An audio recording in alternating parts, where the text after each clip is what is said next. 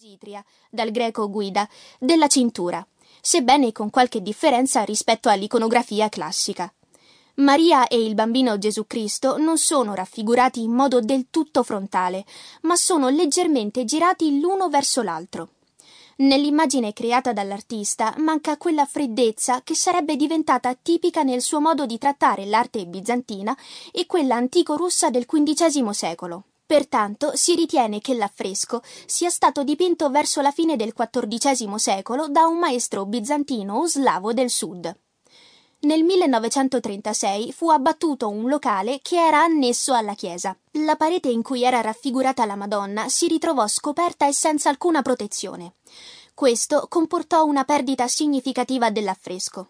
Oggi la sua raffigurazione fa parte della ricca decorazione esterna.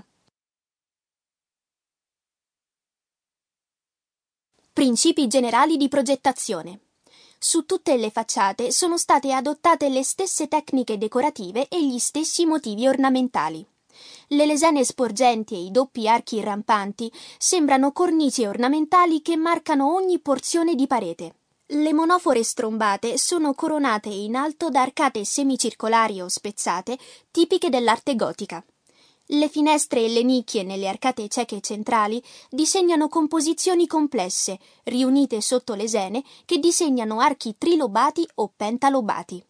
Per la prima volta, durante i lavori di decorazione del tamburo finestrato della chiesa, fu utilizzata la combinazione di begunets, angoli di mattoni rivolti in alternanza verso l'alto e verso il basso, e il porebric, serie di spigoli sporgenti di mattoni incassati su una superficie. Queste decorazioni, insieme alle arcate cieche e alle piccole nicchie semicircolari, formano una larga fascia ornamentale, sotto la quale si stagliano le monofore arcuate, quattro delle quali furono realizzate già nell'antichità. Tra gli archi polilobati che coronano le finestre ci sono piccole edicole rotonde. La cupola ha la forma di un elmo ed è ricoperta di rame scuro. Le croci in rilievo inserite nelle pareti. Un altro elemento decorativo delle facciate sono le croci. Alcune croci in pietra sono inserite all'interno di nicchie poste nel piano inferiore della chiesa. Composte da mattoni e sparse casualmente sull'intera facciata, possono essere in rilievo, complesse e di diverse forme, con la base che disegna un gradino, simbolo della salita al Calvario. Esse non si limitano a conferire più eleganza e ricchezza alla chiesa, Già nel XIX secolo l'archimandrita Macario collegò la presenza delle croci nella decorazione esterna della chiesa alla commemorazione dei defunti.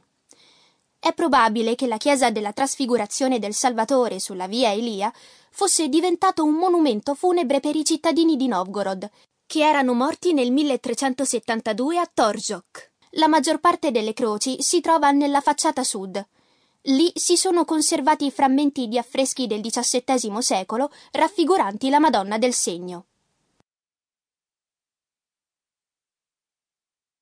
Interno. Gli affreschi di Teofane il Greco. Facciamo il nostro ingresso alla chiesa attraverso il portale posto sulla facciata sud.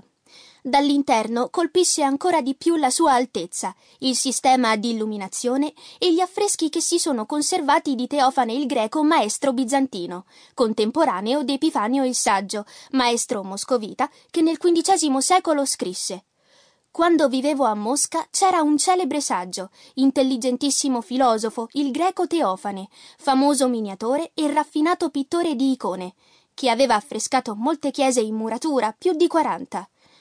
Lui sembrava che dipingesse senza copiare e lo faceva rapidamente, mentre era impegnato in discussioni con quelli che venivano, o in sagge meditazioni sulle cose ultraterrene e spirituali, perché con gli occhi sensibili dell'intelletto vedeva la bellezza intellegibile.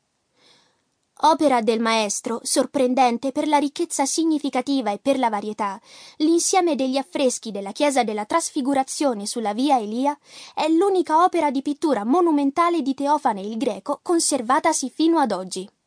Purtroppo quello che si è conservato è solo una minima parte. La sua opera fu infatti distrutta da un incendio che probabilmente mutò il colore degli affreschi, da larve e da numerosi rinnovamenti. Molte delle composizioni sono ricoperte di tacche in modo sparso operate su di esse.